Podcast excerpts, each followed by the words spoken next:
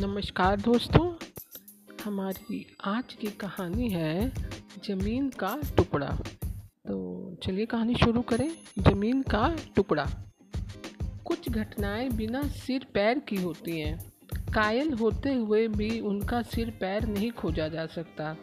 लेकिन घटना तो घटना ही है। राम खिलावन एक अदना इंसान, कमेटी में चतुर्थ श्रेणी का अफसर। शुरू में हम सभी अपनी अपनी तरह के राम खिलावन होते हैं। बाद में आर खिलावन या मिस्टर खिलावन या आर के वगैरह वगैरह बन जाते हैं। जब कोई पेंसिल स्केच बनाता है तो कई बार रेखाएँ ही रेखाएँ बिखेर देता है।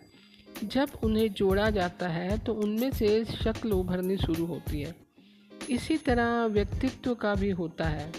खैर, इस बात को छोड़िए। राम खिलावन देखते देखते आर खिलावन बन गया था। उसके हाथ एक ज़मीन का टुकड़ा लग गया, लेकिन अंदर गुंजाइश कम थी। ये सब चीज़ें कुछ ऐसी ही होती हैं कि विस्तार उनका जितना बाहर होता है, उतना ही अंदर भी चाहिए। अगर अंदर की जगह छोटी पड़ जाए तो वह कभी इधर से दिखती है तो कभी उधर से। राम खिलावन उर्फ़ आर खिलावन के साथ भी यही हुआ था। ज़मीन का वह टुकड़ा अधेड़े उधड़े पैरों की तरह कभी इधर से निकल आता, कभी उधर से। लोग उसे देखते तो उलट पलट हो जाते। बात कुछ करते होते, करने कुछ लगते। सब तारतम्य खत्म। लोग उससे पूछते कि तुम इसे अपने साथ लिए क्यों घूमते हो? अगर घूमते हो तो ढक कर एहतियात से रखा करो। इस तरह जगह जगह से झांकता बड़ा अश्लील लगता है। वह हे हे करने लगता। फिर दिमाग से उतार कर कहता, अरे भैया, कोई अपनी जमा चौक घर पर रख कर नहीं आता। आता भी है तो मनकों के दानों की तरह घूमता रहता है। चाहे सूली के नीचे या राजीव गांधी के सामने क्यों ना बैठा हो। हमारी दिख जाती है, हम नए हैं। तुम सब दबा कर रखते हो। मौका पड़ते ही फट से निकाल लेते हो। पुरानी खिलाड़ी जो ठहरे बात यहीं ख़त्म हो जाए तो भी बात थी। वह और थोड़ी देर चालू रहता। ज़मीन मिलती कहाँ है? वह तो मिल गई। बुढ़िया ना मरी होती तो ज़मीन थोड़े ही हाथ लगती। कई बार बचपन में देखी फ़िल्म सिकंदर का संवाद बोलना चालू कर देता। हम तुम्हारे साथ क्या बर्ताव करें? जो एक राजा दूसरे राजा के साथ करता है। साला ज़मीन हार चुका, बनता है राजा। चूतिया की घोड़ी। ज़मीन जाते ही सारी राजाई चुतड़ी के रास्ते निकल जाती है। लोग हंसने लगते। होता यह है कि जब कोई धरी, जोड़ी, रकम लगाकर किसी चीज़ को हासिल करता है तो मालिक बनता है। मालिक बनकर वह भी वही करता है जो सब मालिक करते हैं। चाहे मालिक छोटा हो या बड़ा, जब ज़ोर ज़बरदस्ती या दाव देकर हथियाता है तो सिकंदर। अपने देश का अजीब चक्कर है। धुने जुलाहे सबका आदर्श राजा। चाहे सिकंदर हो या दशरथ, या राजा राम या अपनी बेटा बेटी यानी राजा बेटा और रानी बेटी बुराई में भी, भलाई में भी। एक साहब दया भाव का किस्सा सुना रहे थे। दया के भी कितने रूप होते हैं। इतने पड़ाव रास्ते में पड़े, पर वे सीधे तेमुर लंग तक जा पहुँचे। मन में तो आया कि कह दूँ कि तेमुर लंग क्या तेरा बाप था? पर कौन बोलकर फजीयत मोल ले? क्या पता हो ही। जनतंत्र वैसे है, वे कहते जा रहे थे। हम सुन रहे थे। एक बार किसी ने तैमूर लंग से पूछा, सोचिए, अगर वह वाकई तैमूर लंग था तो पता है उसने पूछ तो पता है उससे पूछने का मतलब? लेकिन जब कह रहे थे तो ज़रूर पूछा होगा, क्योंकि बिना पूछे कहानी नहीं चलती। कोई ऐसी घटना बताइए जब आपके मन में दया उत्पन्न हुई हो। वह सोचता रहा गनीमत है। उसने तलवार का एक हाथ रसीद नहीं किया। कभी कभी ये लोग यहीं तो चुप कर जाते हैं।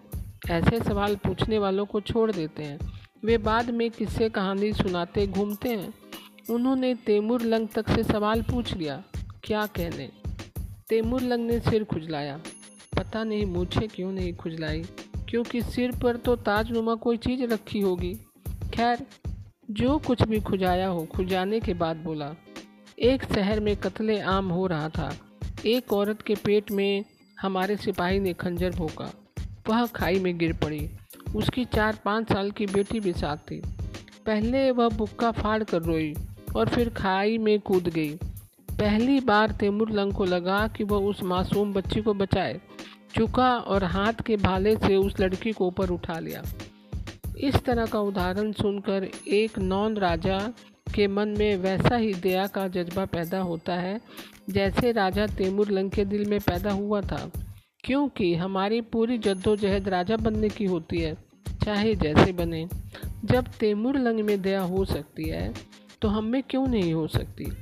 इसी जज्बे ने राम खिलावन को सिकंदर बना दिया था। बुढ़िया के ज़मीन के टुकड़े का असंदिग्ध मालिक। वही सिकंदरी उससे किसी भी कोने से झांकने लगती थी। राम खिलावन कभी बिना ज़मीन साथ लिए नहीं चलता था। जैसे वही उसका ताजो तख्त या कवच कुंडल हो। लोगों की आँखें चुधिया जाती थी। चुधियाती ही नहीं, बल्कि धुधवाने लगती थी। उनकी आँखों से चौध निकालने के लिए भी वह उसी ज़मीन के कोने को जानकर उखाड़ देता था। अरे साहब, बिना ज़मीन के कुछ नहीं। आदमी का पानी ही ज़मीन है। ज़मीन नहीं, पानी नहीं। आप हर खुशी ज़मीन से पा सकते हैं। जैसे मिले ज़मीन पालो, चोरी से, चाकरी से और ना बने तो डाका डालिए। नोट दिखाइए, ललचाइए, हथियाइए, गरियाइए। गरज की कुछ भी कीजिए, ज़मीन लीजिए। बुढ़िया के मरने से पहले हम क्या थे? सिर्फ़ राम खिलावन। पेट में रोटी नहीं। और क्या कहूँ, मुँह से गाली निकलती है। वहाँ लंगोटी नहीं। अब ज़मीन है, नाम है आर के। जैसे राज कपूर का स्टूडियो हो। बुढ़िया कौन हमारी सगी थी? सेवा की, मेवा दे गई। ना देती तो कुछ और करते। उसी ने राम खिलावन से सिकंदर बना दिया। आप भी ढूंढिए, चाहे अल्लाह के नाम पर ही क्यों ना मिले, ले लीजिए। लोग उसकी वाचालता को देखकर चक्कर काट जाते थे। कहीं उस, इसकी ज़मीन में कोई खास तरह का खटका तो नहीं लगा, जिसे दबाते ही उसके शरीर की सारी ऊर्जा वाचालता में बदल जाती हो। धीरे धीरे उसने अपने उस ज़मीन के टुकड़े को हवाई जहाज़ बना लिया और वह उसी पर उड़ने लगा। एक दिन उसने लोकल अखबार में पढ़ा कि कनिष्क नाम का हवाई जहाज़ टूटा और समुंदर बन गया। उसमें बैठे लोग भी समुंदर हो गए। उसी रात उसने स्वप्न देखा कि वह रेगिस्तान हो गया है, लेकिन वास्तव में वह कुछ नहीं हुआ था। उसकी वही बेटी बड़ी हो गई थी, जिसे गोद में बैठा कर वह अपनी बीवी से कहा करता था। कि चिंता मत करना। तुम्हारी बेटी किसी मामूली आदमी की लड़की नहीं, एक ज़मींदार की बेटी है। मिट्टी ही खुरद दे तो टीला बन जाए। आखिर अकेली बेटी है। हमारी जात में कितनों के पास ज़मीन होती है? जिसके सिर पर हाथ रख दूँगा, दब जाएगा। अपनी खिलंदड़ी बेटी से पूछता, तू बता बेटी, तुझे कैसा लड़का ला कर दूँ? वह तब क्या समझती थी? लड़का क्या होता है? बापू को अपनी तरफ़ प्यार से देखते पाकर उसके गालों को बकोट लेती। उस समय राम खिलावन का राम खिलावन केवल राम खिलावन बनकर ज़मीन के उस टुकड़े के अंदर से बाहर आता। ज़मीन का टुकड़ा फटे कागज़ की तरह एक तिकोन में फट जाता। वह फूल की तरह ऊपर। लेकिन वह राम खिलावन ज़्यादा देर तक ना रहता। दरार एकाएक भर जाती और फिर वह उसी में समा जाता। अब वह बड़ी हो गई थी। भले ही उसका बापू ज़मीन के साथ एक दिल हो गया था, पर उसके वज़न को संभालना खलने लगा था। यानी वह पूरी तरह ज़मीन नहीं हुआ था। हालाँकि शुरू शुरू में उसने ज़मीन बने रहने की पूरी कोशिश की, लेकिन बाद में हालात ने उसे पुनः राम खिलावन में बदलना चालू कर दिया। उस समय उसे पता चला कि उसमें और ज़मीन में ज़मीन आसमान का अंतर है। सवाल उठा, खर्चा कहाँ से आए? लोग चुप जाओ, मांगो, जाकर ज़मीन से। हमारी तो इंसानों की दुनिया है। ज़मीनी, ज़मीनों की दुनिया में जाओ, लेकिन ज़मीन तो जो थी वही थी। एकदम चुप। अंत में ज़मीन को देह से सिले कवच कुंडलों की भांति काट कर बाज़ार में जा खड़ा हुआ। पहले तो लोग उसे ज़मीन से अलग करके ही नहीं देखना चाहते थे। मुस्तरका बोली, लगा रहे थे। लोग पूछते कि जब इंसान ज़मीन हो गया तो बोली एक की कैसे लग सकती है? वह बिना समझे हे हे करके हंस देता था। उसकी अस्मिता यानी ज़मीन बिक रही थी, पर पैसे ना के बराबर। उससे बॉस याद आया। वह उसका अंतरंग था। जब बॉस की बेटी के हमल रह गया था और गिरवाने के लिए बेटी को चुपचाप पहाड़ ले गया था तो वह भी उसके साथ था। पहाड़ का या बॉस का या बेटी का नाम बताने से क्या फ़ायदा? जब लोग लिफाफा देखकर मजमून भाप लेते हैं, इतना पता चल जाने पर तो अंदर बाहर सब झांकने लेंगे। उसने बॉस की बेटी का राज अपना राज बना लिया था और उसकी सुश्रवा अपनी बेटी की तरह की थी। वह राज तीन ही को मालूम था। बेटा को तो होना ही था। उसके अलावा माँ को, पिता को और राम खिलावन को। ज़मीन का प्रेम राम खिलावन ने उसी बॉस से सीखा था। जब भी मौज में आता तो बॉस यही कहता, ज़मीन से प्यारी चीज़ दुनिया में कोई नहीं, न बेटी, न बीवी, न सोना और न प्लेटिनम आखिरी नाम उसकी समझ में कभी नहीं आया। वह मन ही मन पछताता था कि बॉस की याद उसे पहले क्यों नहीं आई। वो उसके घर थान की तरफ़ दौड़ते घोड़े की तेज़ी से चला गया। पहले तो बॉस उसे घर आया देखकर खुश हुआ करता था लेकिन बाद में उसका वह खुश होना घर से स्थानांतरित होकर दफ्तर चला गया था। राम खिलावन के पहुँचते ही उसके माथे पर सलवटे डालकर पूछा, आज यहाँ कैसे आ गए? सलाम करने चला आया था। वह तो दफ्तर में भी हो सकता था। एक क्षण के लिए राम खिलावन की कर्तव्य मुड सा खड़ा रहा। मेम साहब के हस्तक्षेप करने पर स्थिति संभली। वे बोली, आ गया तो क्या हो गया? बैठो राम खिलावन, बताओ कैसे आना हुआ? राम खिलावन के मुँह से यही निकला, मेम साहब, जब से साहब ने घर आने को मना किया, हम नहीं आए। हम भला बिटिया का मन काहे दुखाते? पर आज हमारी ज़रूरत आन पड़ी, हमारी बिटिया। मेम साहब यकायक चौक कर बोली, क्या उसके साथ भी? नहीं नहीं, हम गरीब लोग ठहरे। आप जानो, ब्याह कारज तो करना ही है। साहब को ज़मीन से प्यार है। हमारे पास भी एक ज़मीन का टुकड़ा है। सोचा साहब से चल कर कहें। बॉस ने उसकी तरफ़ देखा। राम खिलावन हमने तो अब यह काम छोड़ दिया। हज़ार, दो हज़ार की मदद चाहिए तो कर दें। पत्नी तत्काल बोली, कल तो तुम एक ज़मीन का सौदा कर रहे थे। तुम नहीं समझती, वह तो पुराना मामला है। जबान हार चुके थे, बयाना जा चुका था। इसकी भी बेटी का सवाल है। तुम्हारी भी बेटी का ही सवाल था। कहाँ है तुम्हारी ज़मीन? बॉस ने उलट कर राम खिलावन से पूछा, पार। किसकी? कितनी? एक बीघा से दो बिस्वा कम। कितना लोगे? आप तो खरीदते बेचते रहते हैं, जो ठीक समझे। साहब ने बिना ज़मीन देखे ही दाम धर दिया कि इतना। राम खिलावन यह समझ कर आया था कि उसका बॉस कहेगा, जितना तुम कहो उतना। एक बात उसकी समझ में आ गई थी कि छोटे लोगों की सेवा बड़े लोगों की रखेल है। रोटी, कपड़ा, दो और खींचो। उनकी किताबों में देने का हिसाब तो टकता जाता है। लेने का पन्ना कोड़ा पड़ा रहता है। उसके मन में काफ़ी देर तक उलट पलट होती रही। उसने वहीं बैठे बैठे तय किया कि अगर उसने ज़मीन के टुकड़े को उसका बॉस चांदी के रुपयों से ढक देगा तो भी वह उसे नहीं देगा। अगर देनी ही होगी तो वह किसी ऐसे गर्जू को देगा, जहाँ आँखों का तारा बनकर रहेगी। उस शाम वह घर जाकर किसी से नहीं बोला। उसे लगा ज़मीन से उसके मन की नाल जुड़ी है। ज़मीन का मोह फिर से जागना शुरू हो गया। उसकी बेटी, उसकी पत्नी, सबकी नज़रें उस पर टिकी थी। वह अंदर ही अंदर अपने आप से दो दो हाथ कर रहा था। उसे लग रहा था, मरी हुई वह बुढ़िया ज़मीन के उस टुकड़े पर पसरी बैठी है। अजीब तरह के कांटे उग आए हैं। जो मांसाहारी वृक्षों के पत्तों की तरह उसे अपनी गिरफ्त में लेने को फैलते जा रहे हैं। काफ़ी देर तक उसे नींद नहीं आई।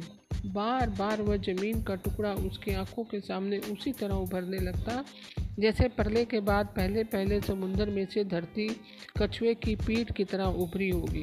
फिर धीरे धीरे वह ज़मीन बनी होगी। देखते देखते दृश्य बदल जाता। उसे लगता कि वह मेज पर रखे कागज़ की तरह उड़कर हवा में तैरने लगी है। वह उसे पकड़ने के लिए पीछे पीछे पतंग लूटने वाले बच्चों की तरह दौड़ता रहता। फिर वह एकांत जल राशि के ऊपर किसी टूटी नाव के पट्टे की तरह तैरती नज़र आने लगती। अगर उसे पता होता तो वह राजपूत बन जाता और बेटी को भी कभी बड़ा न होने देता। कब नींद आ गई उसे पता नहीं चला। नींद उसका त्राण नहीं बन सकी। नींद आने का उसे तब पता चला जब उसकी अचानक आँख खुली। वह भयभीत था और पसीने से तरबतर था।